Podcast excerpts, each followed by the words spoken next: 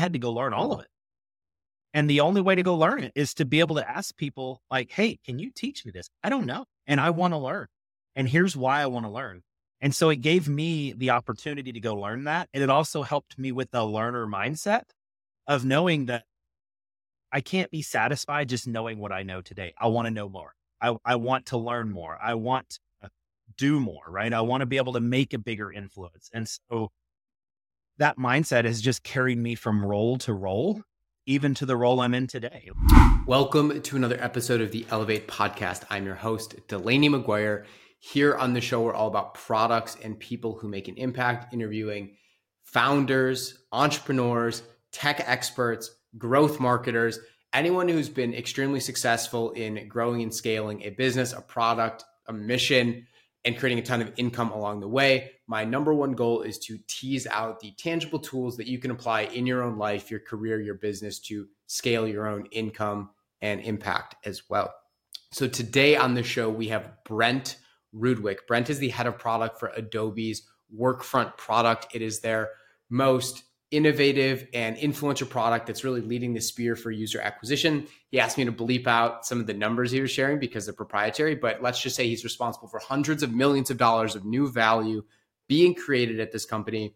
And this year alone, they've grown 42% year over year with organic growth. So Brent is an expert at scaling technology products and building things that people like. He's also an expert with EQ and leadership. So, in this conversation, Brent is just extremely candid. He gives so many tools that whether you're an entrepreneur, whether you're in tech, or you just want to increase your influence throughout your career, this is a fantastic episode with tons of very practical tips that you can apply. So, without further ado, let's jump into this episode with Brent Root that you, this is the first gun case background. Like people are all about their background with podcasts, and this is like my favorite unique back backdrop that I've seen in a hot minute. Yeah, yeah. It's a Stripe Marlin from Cabo.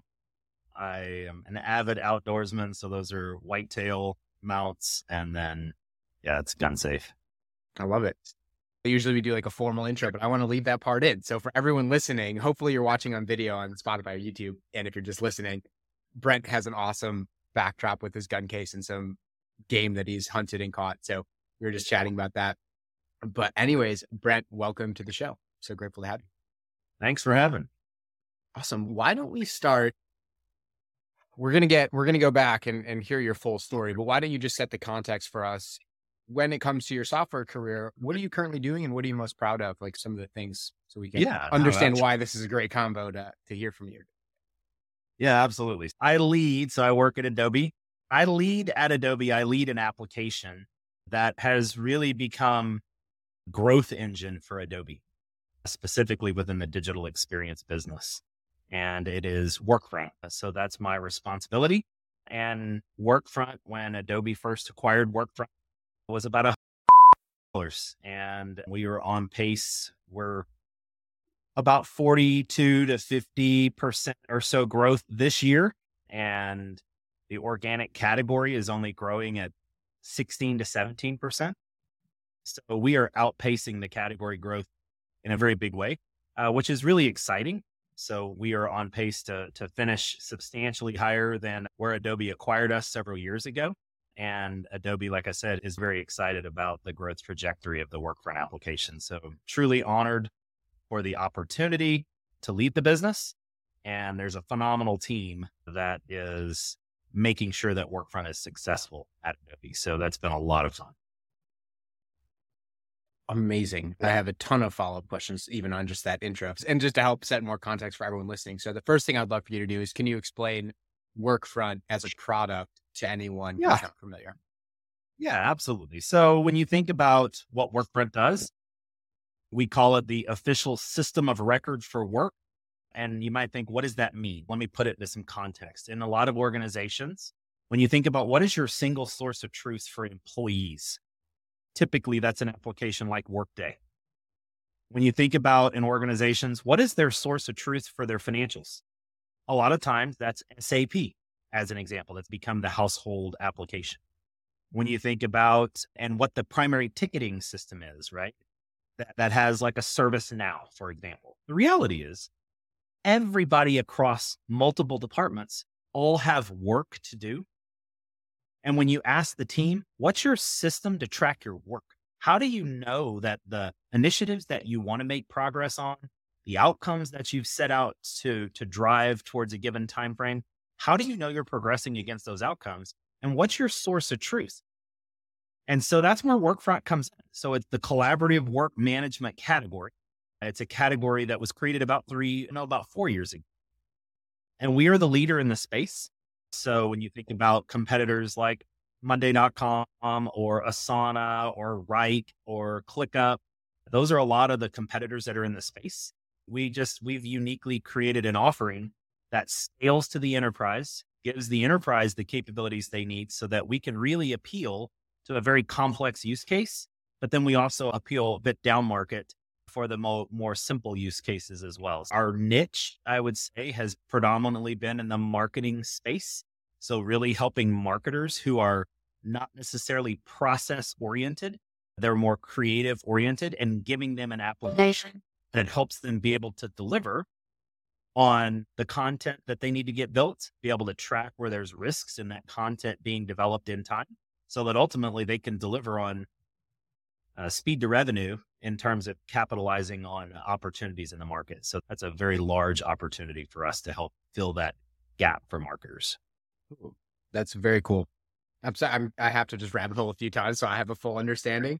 So when you say you're focused on helping creatives, can you explain? And I appreciated that description. Can you give a few examples of features that differentiate you guys from those other platforms that do make this a more yeah. like exciting product for those creatives? Absolutely. So I would say that first and foremost, to say that creatives are excited to use an application to check their work, I don't know if I would put those two in the same sentence.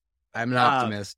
I'm an optimist. Yeah, well, but what I would say is if you're a leader of an organization and you know that your organization's been tasked getting certain campaigns out the door, ultimately you're on the hook to make sure that those campaigns are done and they get out the door. And there's a whole host of work that has to happen behind getting those out the door, right? You've got to make sure your briefs are written. you've got to make sure your agencies have the information they need. You've got to make sure that ultimately the creative gets built. You've got to make sure that it is reviewed in an adequate way so that you can actually cap or capture the the audit trail in terms of review and approve. And then ultimately you have to be able to push that content to a final repository so that it gets into the market where it's going to be delivered to customers in the form of an experience. And so it's all those steps required to make sure that content gets done and built and delivered to the end user, while at the same time making sure that the metadata, which once again an average creative, metadata and a creative, they're like, no thanks. I don't want to deal with metadata. I just want to deal with the creative. And it will yeah. you. That's the nice thing about works is as you capture the brief, the fields that end up in the brief as the asset is built, the, the metadata just travels with the asset. So when it's stored, all of the query data associated with that asset is stored with the asset. So now when folks want to know, hey, where was this asset used? I remember I ran such and such campaign it makes it very easy to go find existing content so that they can reuse it, retouch it, resize it, and use it. Ooh, very cool. That's awesome. I at first I was like, I'm surprised I haven't like stumbled across this in my own work experience. And it's probably because I don't I'm not necessarily in that sub niche, but it definitely sounds like clearly based on the numbers you guys are delivering value for your user base. That's fantastic to hear. Yeah just continue because you just brought up some really fascinating things that I'd love to just close the loop on. You mentioned this year you guys have experienced 40%, 40% growth since acquisition. Is what this year alone, we're, we're, at, oh. we're at a 40, we're at a 42% growth this year alone. Wow. That's fantastic. Uh, what do you attribute that to? So I would say a couple of things. I would say COVID, the notion of COVID so let me rewind a little bit. There was a time when organizations realized we have to find a better way to manage what's happening in our organization. However, like the biggest competitor that we'd faced, I would say prior to 2020, was just status quo. I don't want to change. I'm in spreadsheets. I use email. I have shared drives to store documents. And I will tell you that COVID completely changed everybody's mindset because it was an accelerator to drive everything to remote work. And the only way to manage remote work is when you have a single source of truth that you can track what's happening. How are we doing? Are we on track? Are we not on track?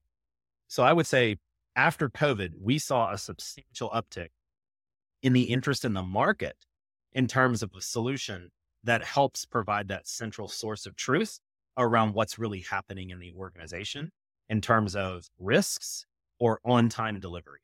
Mm-hmm. So I mm. would say, first and foremost, that's when we experience the greatest growth. I would say this year specifically, we've done a ton of work to integrate Workfront with some of the other Adobe applications that already have substantial uptake in the market.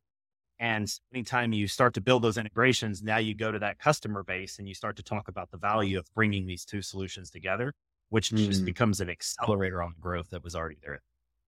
That makes a ton of sense. So if you're already a Photoshop user, Premiere Pro user, After Effects, those are the few that I know off the top of my head, but essentially part of their existing workflow, upstream or downstream, it plugs in, their experience is seamless. It's all within the same creative house. So it's like a no brainer for them to yep. choose that tool. Yeah. Very cool. I'm curious because the numbers always just sound really cool when you say it. So you said it was, you got the company was that acquired. Was that valuation or yearly revenue? No, that was revenue. Okay. What are you guys at now, if you don't mind me asking? So we should finish the year somewhere close to dollars. That's freaking cool. And over what was the how many years did it take? You guys acquired prior to COVID or was that a during COVID? Acquired in December of 2020. Got it. Okay. Changing work styles, changing work culture drove a lot of that appetite for and curiosity, willingness to change. I think everyone now, whether they're in the office or not, now does see the value in these online collaborative tools because they're just way more efficient and way more effective in general. Outside of that, so do you think just an opportunity to hear more about your strategy brain? Is there anything else strategically that you think the decisions you guys have made have led to that growth outside of some of those like more meta market mover type things and also your positioning with the other products? I would say those are the big movers. It's not that it's, there's nothing, I don't think that there's anything specific to something that we have done. We happen to build a really good product. Sure. And the, we knew that there was need in the market. But I will say that, like with several technology applications or spaces, COVID became an accelerator. And mm. I think that is by far contributed to a significant growth in multiple applications as it relates to managing hybrid work, right? So in the office, remote, how do you bring all that together around a source of truth? Yeah, absolutely. And it's really, I feel like it's an easy value prop to convince companies like how much time is spent with inefficiency or how much time is wasted with inefficiencies. And a lot of these companies probably have less overhead costs with office spaces and things like that. They're more willing to invest in their digital infrastructure. So really cool space to be in regardless. Yep. Very cool. Absolutely. Love that. Now that we've been able to run all those two through the end, I'd love to step back. And now that we've set the context for yourself, the product you're working on, some of the awesome success you found as a leader with Adobe, how did like how did you end up in software in general? What's been your journey? You shared a little bit of this, and I'm super excited to hear more about it. But why don't you walk us? Through?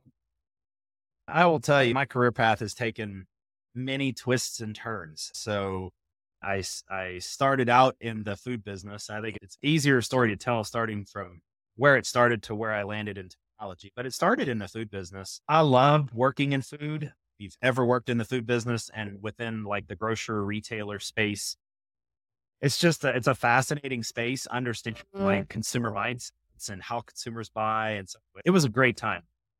Ended up getting acquired by Tyson Foods and Tyson Foods being that they were a branded company and a consumer branded company.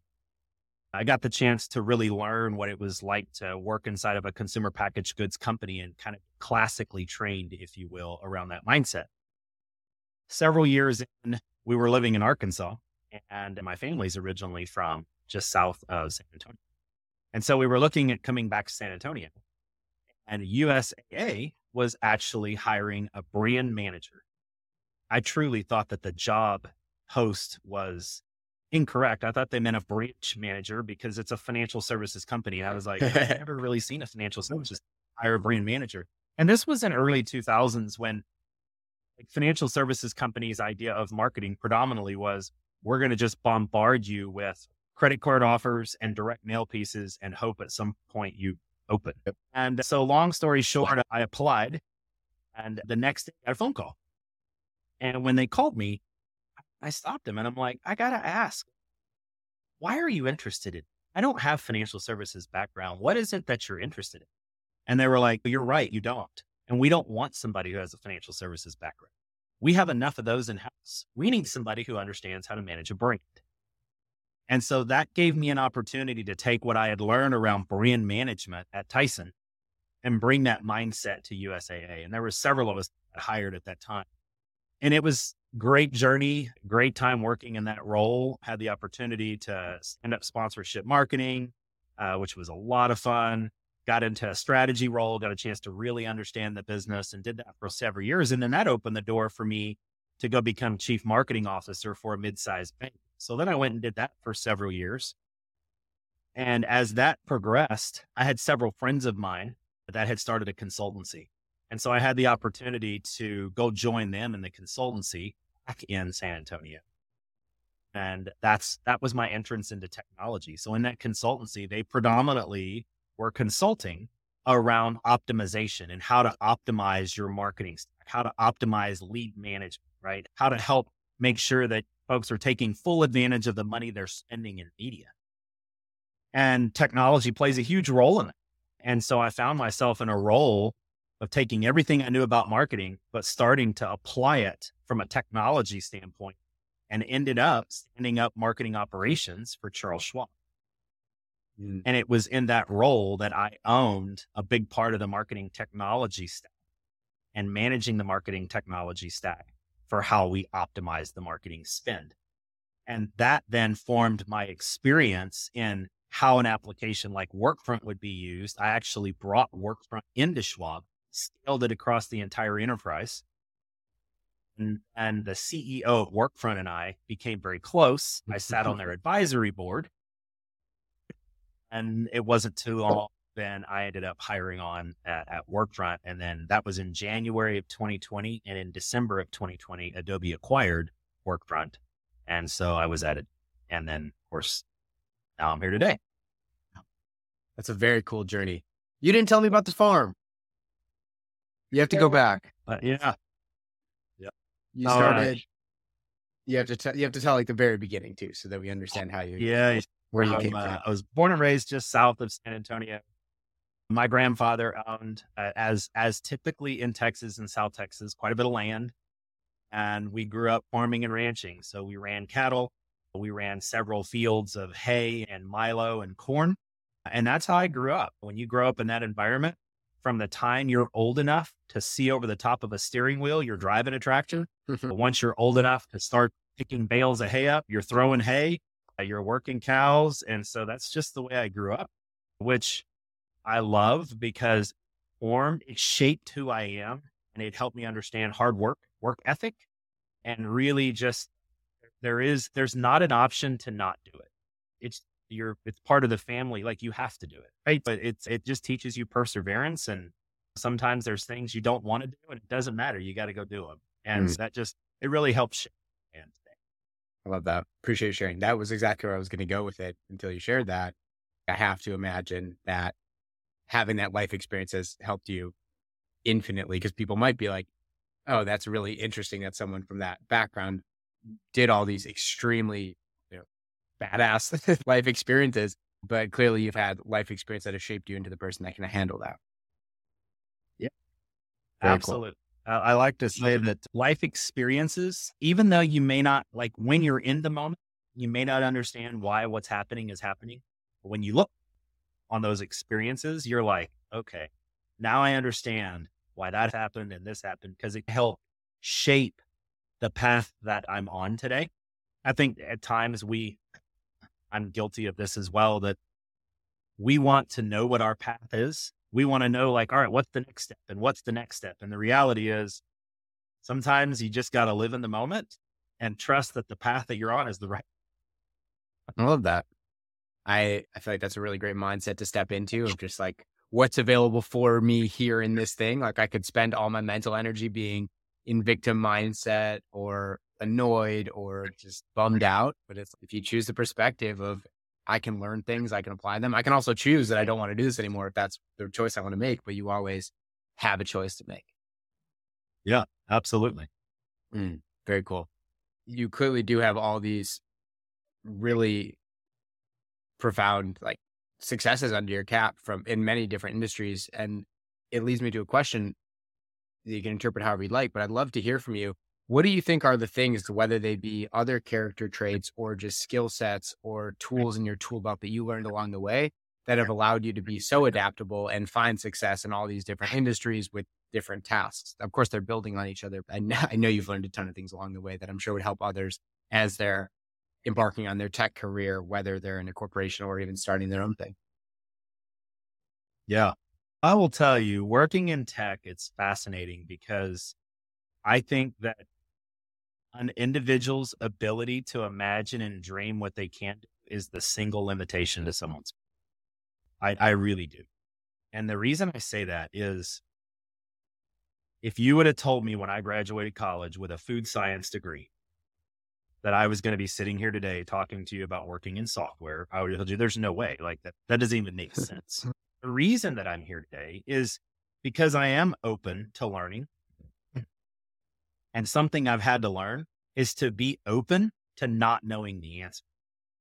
And so many times when we come into a new role, it's, oh my gosh, we have to establish that we, they hired us because we know the answer and because we understand what we need to do. I feel like there is so much more to learn in just asking questions and learning and really filling in the gaps in what you don't instead of feeling like you have to have the answer of what you know. Because I will tell you, when I stepped into the role in financial services, the only thing I knew about financial services is that I had a checking account and I had a credit card. That was about the extent, right? I wasn't super educated in finances. I had to go learn all of mm-hmm. it. And the only way to go learn it is to be able to ask people like, Hey, can you teach me this? I don't know. And I want to learn. And here's why I want to learn. And so it gave me the opportunity to go learn that. And it also helped me with the learner mindset of knowing that I can't be satisfied just knowing what I know today. I want to know more. I, I want to learn more. I want to do more, right? I want to be able to make a bigger influence. And so that mindset has just carried me from role to role, even to the role I'm in today. Like I didn't start out running Workfront for Adobe. I started out in a little bit of a more lower role, if you will. And just in the three years that I've been at Adobe, I started out in more of a director role, stepped into kind of a senior director role, and now I'm sitting in a role of running the entire business. And that's that that move happened because I was willing to go have the difficult conversations with the leaders. I was willing to uh, step up and put my neck on the line for some decisions. And sometimes putting your neck on the line is costly, but that's okay, right? You've got to be willing to do that for the team so that you can actually accomplish where we are today. So I feel like those are all super, super important in terms of a, a leader realizing their full potential. Mm, I love that. I think that was I appreciate the way you articulated that because you didn't just use a throwaway line. Like you, you gave us some context to go deeper in terms of like how to actually think about that. And it's actually fascinating. Before we hopped on this podcast, I was speaking with his name was Minko and he's at Google and he's like a product lead on an open source project. But personality wise, he's like very quiet, but like insanely intelligent. And his last piece of advice was basically the exact same thing for coders. It was like, if I could give you any advice, like Google apparently has this popular talk of the imposter, or I wrote it down. It's like the myth of the genius coder or something. And it's no one's actually any any better than you. It's just the willingness to get over that sense of fear and step forward and create and get excited. And if you can get really excited about a problem that needs to be solved, you're going to find crazy success. So that's really cool to hear you share yes. your own version of that. Yeah. Um, yeah, that's great advice. I love it. Very cool. I would love to hear, and, and I really appreciated what you shared about what that mindset looks like for you when you step into a new role, because clearly it's happened many times. So what you're doing is working. But I want to even tease that out and go a bit deeper. What do you think your leaders see in you? If you had to zoom out and look at what a leader would see, because they're opting into this like decision to give you more responsibility, what are they seeing from you that they're excited about and why does it work the way it works? Yeah, I, I think there's a couple of things. I've I think first and foremost, mm. they trust that I have the subject matter expertise that will give them the ability to up level how they engage, right? Because if if you don't have that level of trust, you feel like you have to have your fingers down in what's happening. But the minute that you have a leader that you're like, I don't have to worry, about. I know they've got it, and if they need something, I know they're going to come bring that up to me. So I think first and foremost is that they trust the subject matter expertise, that I understand the space and I understand the opportunity in the market. So I think that's incredibly important. I do think right behind that, though, they also know that I will be very honest with them. If I don't know the answer to something, I'm going to tell them that's a great question. I'll go get the answer, but I will tell you this was something my grandfather taught me when I was a little bitty kid. He's a son, which is pretty typical for Paul. He's a son, there's a lot of things. There's a lot of things that people are going to tell you. He's, but a man is only as good as his word. And he's, so if you tell somebody you're going to do something, you do it. And I live and die by that. I tell a leader, I'm going to get this done by this date. I either get it done or I tell them as soon as I know it's not going to happen, hey, it's not going to get done by this date. It's going to get done at this date. So I'm very honest, maybe sometimes to a fault, but I feel like that creates another layer of trust with executives where they feel like they can trust. I'm be honest with them and tell them bad news early beats bad news late. So I was, that's another huge piece. And then last but not least, I love people. Like I am a people person. I engage with people. I enjoy being around people. And as a leader, like you, you have to have some of those qualities. Like you have to care about people. You have to care about the development of people. You have to care about people's careers. And I'm super passionate. That's one of the reasons I'm doing this podcast. And I was telling you before, I did another podcast about three hours before this internally at Adobe with like MBAs that have graduated in the last two years who are wanting to know, hey, how do we grow? How do we develop? It's just something I'm super passionate about. And I think they see that in me. And so it gives them more of a reason to want to, to increase the influence I have to continue to drive the business and to continue to develop. Mm, I love that. I love all those answers when I look at my own career and product. Those are things that I aspire to do. And when I check back in with the relationships I have, I'm like, okay, cool. I'm, I, there's always room to improve, but I'm like, cool. I feel like I have my own ways of stumbling into or creating those results. Mm, I won't say stumbling in because they're intentional, but for anyone who is maybe struggling with some of those things, I'd love for you to give us some examples. So the three things I have here, and you can change this list if you want, but just reading that back to the way I heard it, trust, honesty, honest communication, and, and genuinely caring. If you were stepping into a completely new company as, let's just say, like a entry level product manager, what do you? What are some things people could do and like actions they could take to really create those relationships and that sense of trust? And I'll, uh, the one thing I'd left out was subject matter expertise. So I guess it's four things. Yeah, I think first and foremost, if you're new, being being proactive in learning right? don't wait for your leader to tell you, okay, here's your onboarding plan.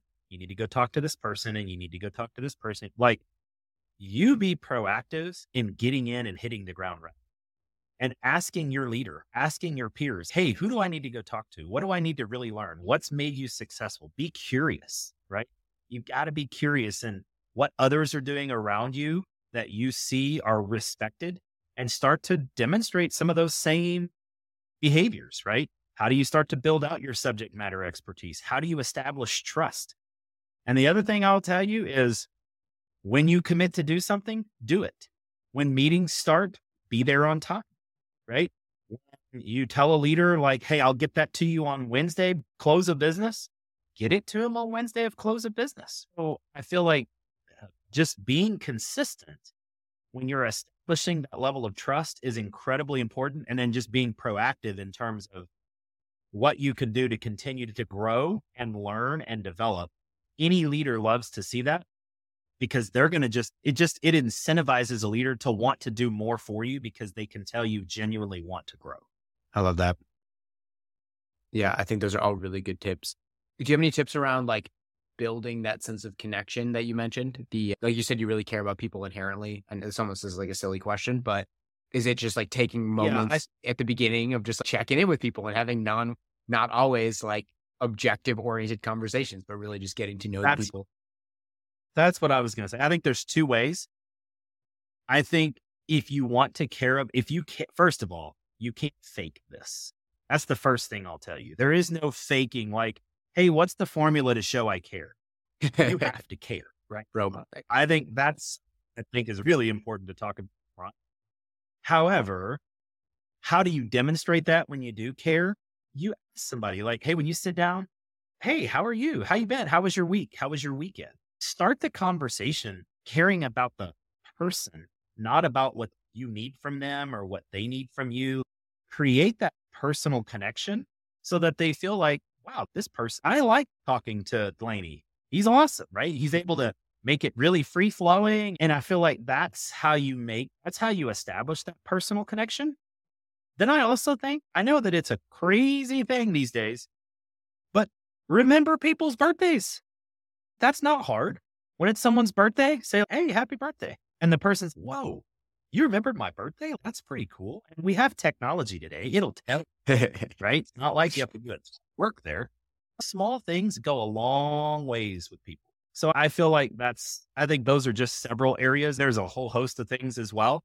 You do have to learn to be perceptive of others in conversations.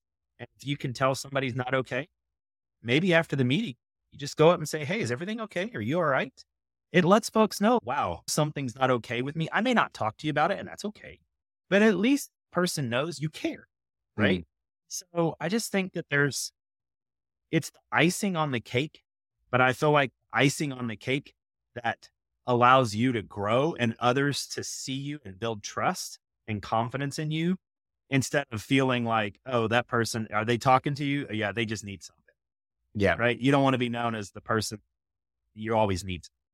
Yeah, I totally agree with you. It, it's something I try to be very mindful of in, in my work because I think one, you're working this 40 hour work week with these people for like potentially a decade. So you might as well become friends with them. And my early career, right. like there was not a great culture around me. And as I've grown in my career, fortunately, I've got some really great leaders and people around me. And it's so much more fun and enjoyable. I'm like, oh, I'm so glad this existed because I didn't know that it could.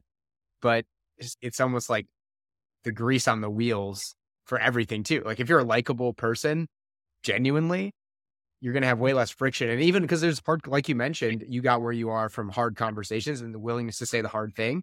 It's much easier to say the hard thing when you've got 30 positive conversation stacked up with a person where you can find common ground and you can have a disagreement and it still be okay. That's right. Mm. That's exactly. I love that.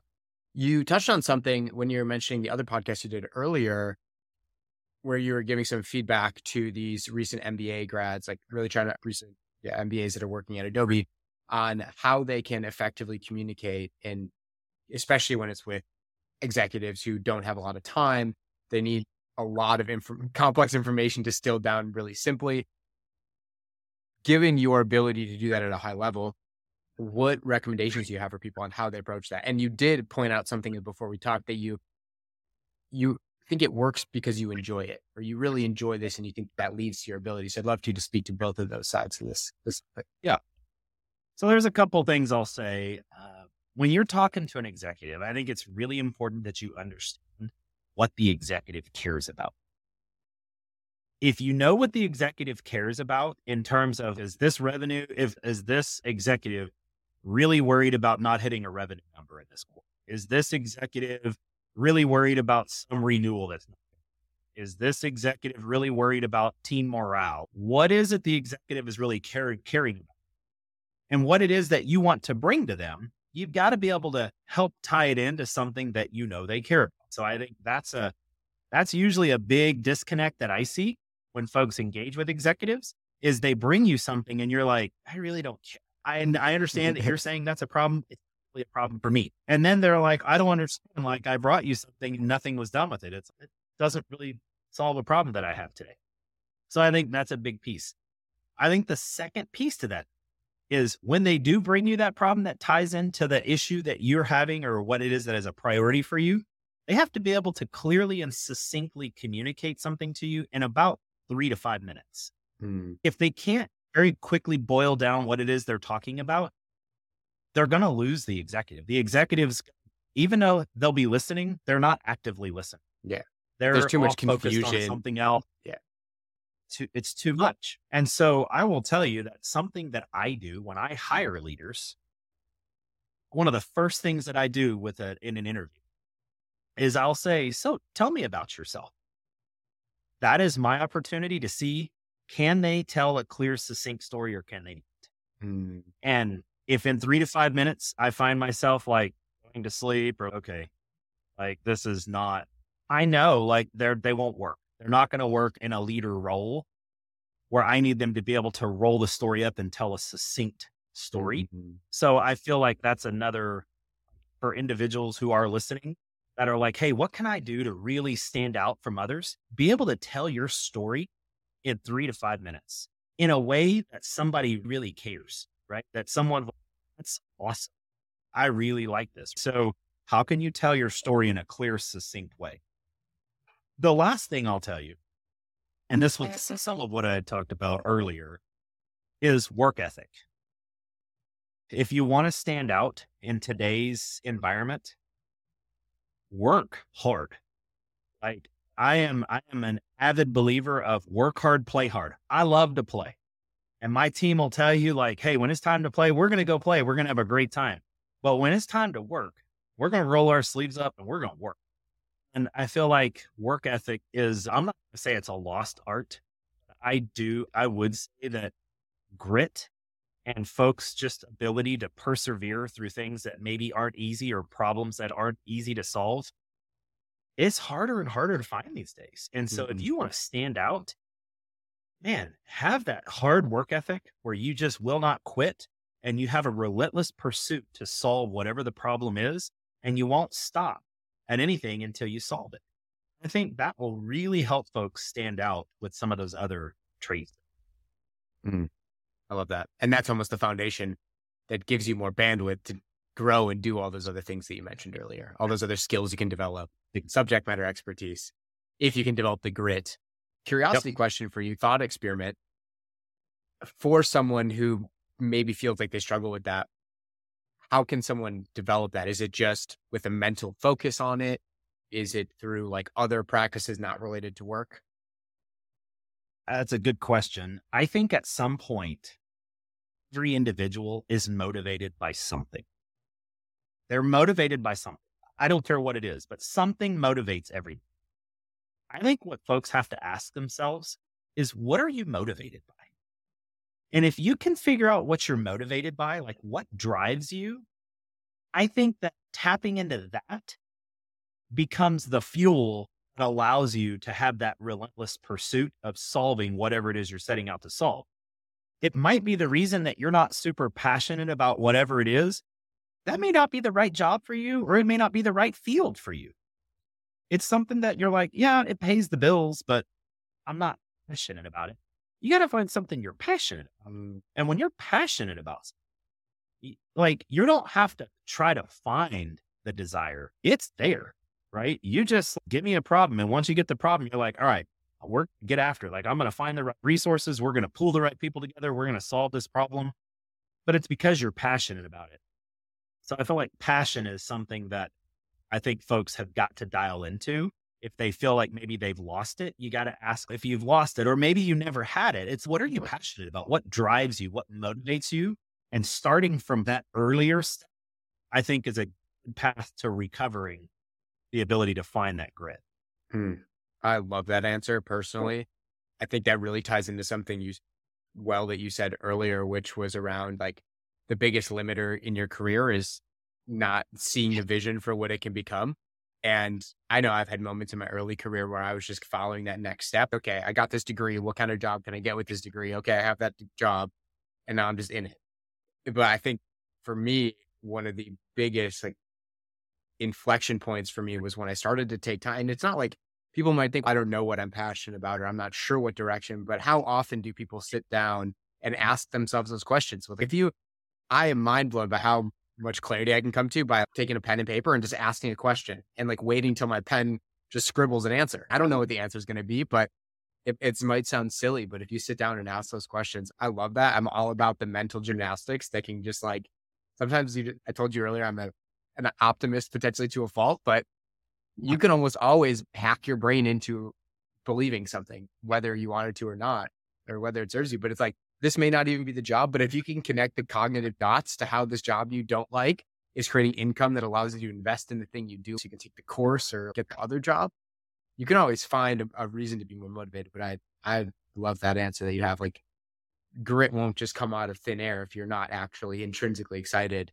You're not going to work hard for it. But if you know why you're making the decisions you are, that's all the fuel you need. That's right. Mm, very cool. I could probably have this conversation for another hour, but I know we're running out of time here. We've talked so much about career growth and just like mindset of navigating these waters, but in a really refreshing way. I honestly assume we talk mostly about product strategy, which we haven't, and that's totally okay. But I'd love to hear, even just if it's for a few minutes, you're overseeing a massive product, you're in charge of the line of business. What are some, and you, you're responsible for that visioning and really just like direction of the product. What are some of the key considerations that you you use and you focus on when determining your roadmap that gives you predictable success? You have to constantly reinvent. You have to reinvent yourself. You've got to be able to give your customers a reason to believe that the investment that they've made in you or future customers will make in you is the right investment at that time. And that means that you've got to be out in front, right? You can't be reactive. And so a big piece of that is having a multi-year strategy. Like, what do you want to be three years from now? Because if all you're worried about is what you want to be in the next quarter or the next half year, that's not going to get you far enough out to truly reinvent or innovate in a way that's demonstrative to the customer or to the market. So I would say that's a really large part. For Workfront specifically, we are the enterprise system of record for work, right? The reality is, though, AI has hit the scene in a big way. So we've got to decide what's our position of how AI comes together with Workfront. How is that going to work? How does that work from a net new customer in terms of how they come in and configure Workfront in a super simple way, all the way through to what does an AI assistant look like that comes along users and helps them get their job done, all the way downstream to how can AI start to suggest and autocomplete certain brief pieces? How can it start to suggest certain assets that might match the criteria that I've written in the brief, right? So those questions are like, those are not easy questions to ponder and they're not easy to build. And so you've got to start to understand what is the foundation that you need to lay today so that you can realize that capability tomorrow. Mm. And so that's a really big piece for us. And that's just an example of, of what I mean by if you say, what do we need to do? Let's deliver AI. Uh, you don't just deliver AI, right? There's intentionality behind how that comes into the product. And you have to have a vision for how that all comes. So I would say that's a big piece of building the product strategy and the roadmap is you've got to have a multi-year journey identified. And then every year you just add another year out in front and you add another year up front. So you keep this revolving three year view as to what you want to be. And then you've got to make sure that your team understands the strategy, right? You can't have the strategy in a vacuum. You got to bring folks into the strategy so that everybody understands and you can scale that across the enterprise so that now all of the knowledge doesn't just sit with a few people. You actually democratize that across your organization. Mm. I love that. Cool. I have okay. I have a few questions on that. One, I really appreciate you sharing that. As I've gotten to talk to more product leaders at really cool companies, I'm hearing a lot of similarities. One thing I took away from I interviewed a head of product at Amazon the other day, and her biggest, my biggest aha from what she shared is that they're taught to always think, what does my customer want in five years? And that's our vision and that's our roadmap. So I love hearing you sharing a similar sentiment of it's not just what's what are we building for today's customers? What are our competitors doing? How do we need to be reactive to that? But what is the future landscape? And I love hearing you say we need to like buy, we need to get people bought in on why. our product is positioned to actually meet those needs. Absolutely. Love that. So more strategic when you share that, or I guess more tactical. So does that look like when you have this multi-year roadmap and you're thinking, okay, we need to deliver AI, but this is like a three-year thing. Does that mean when you're, and maybe people under you, like getting you to buy in on this, but when it comes to actual like execution and what you're funding, are you making it a point to make sure you're funding these things that are going to lead to laying the foundation so that what is that groundwork what investments do we need to make today to actually be able to realize that and making sure there's like actual resource allocation for those things. Yeah. So what you're getting into is the allocation of run the business versus change the business, right? Of resources. And you're right. There is no such thing as let's allocate everything to change because you won't have revenue today, right? So you have to manage a mix of run to change. I would say that for us, I think we're I think we're probably about 50 50 today. We're about 50% run and 50% change.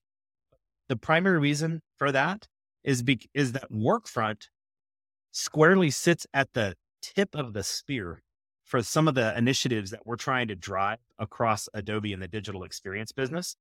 And when you're at the tip of the spear, that means that we've got to invest heavily in changing the business because Adobe is looking to us for creating what those new capabilities are. So, as exciting as that is, it also comes with a ton of responsibility and a ton of pressure to make sure that we deliver and we get done what we need to get done. And so, we've got a phenomenal team that does a great job of delivering. And matter of fact, at Adobe, we are seen as one of the fastest delivery applications that Adobe has ever acquired.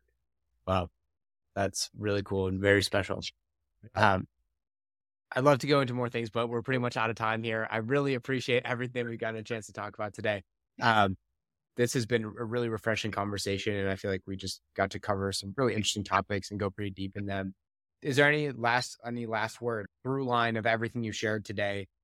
If you were just starting out, if you were digging into your tech career, a couple years in, really looking to grow, is there anything else you wish you would have heard or you would like to share with your younger self if you were stepping into that? I, I think I'll just come back to what we said earlier that I think an individual's biggest limitation is their ability to dream what it can be. That is the biggest limitation. I am not the smartest person. I'm not the brightest person in the room, right? But I've managed to get to where I'm at today. A, I'm incredibly blessed, right, to be where I am today. Been afforded a lot of opportunities, but I did not limit myself. Like when an opportunity came and I thought, Ooh, do I think that I can do that? I was like, sure, I can do that. We're just going to go. We're just going to roll with it. And I've had friends ask me, they're like, that doesn't like scare you to death. I'm like, no. They were like, what if you fail? I'm like, then I fail. That's okay. Hit the ground, you get back up, right? You keep going. And so I think don't be scared. Don't be scared of the unknown. Don't be scared. Push into the unknown because when, if you really want to know who you are, push into the unknown and you'll find out a lot about yourself when you're willing to put yourself in situations that you're like, man, this is really uncomfortable. But you look back on those situations later and you're like, I'm so glad I did that. I love that. Brent, thank you so much for being here. Really appreciate this conversation. I know everyone listening got a ton of value out of this as well. For people who have really enjoyed this and have an appetite to learn more, is there anywhere that you're active, sharing any content, or even if yeah, I, you're more than you're more than welcome to connect with me on LinkedIn. That's probably perfect. the area most active. Uh, that'll be down below. So perfect, Brent. Thank you so much, and hope you have a great rest of your day. Sounds good. You too. Take care, Delaney. Hmm.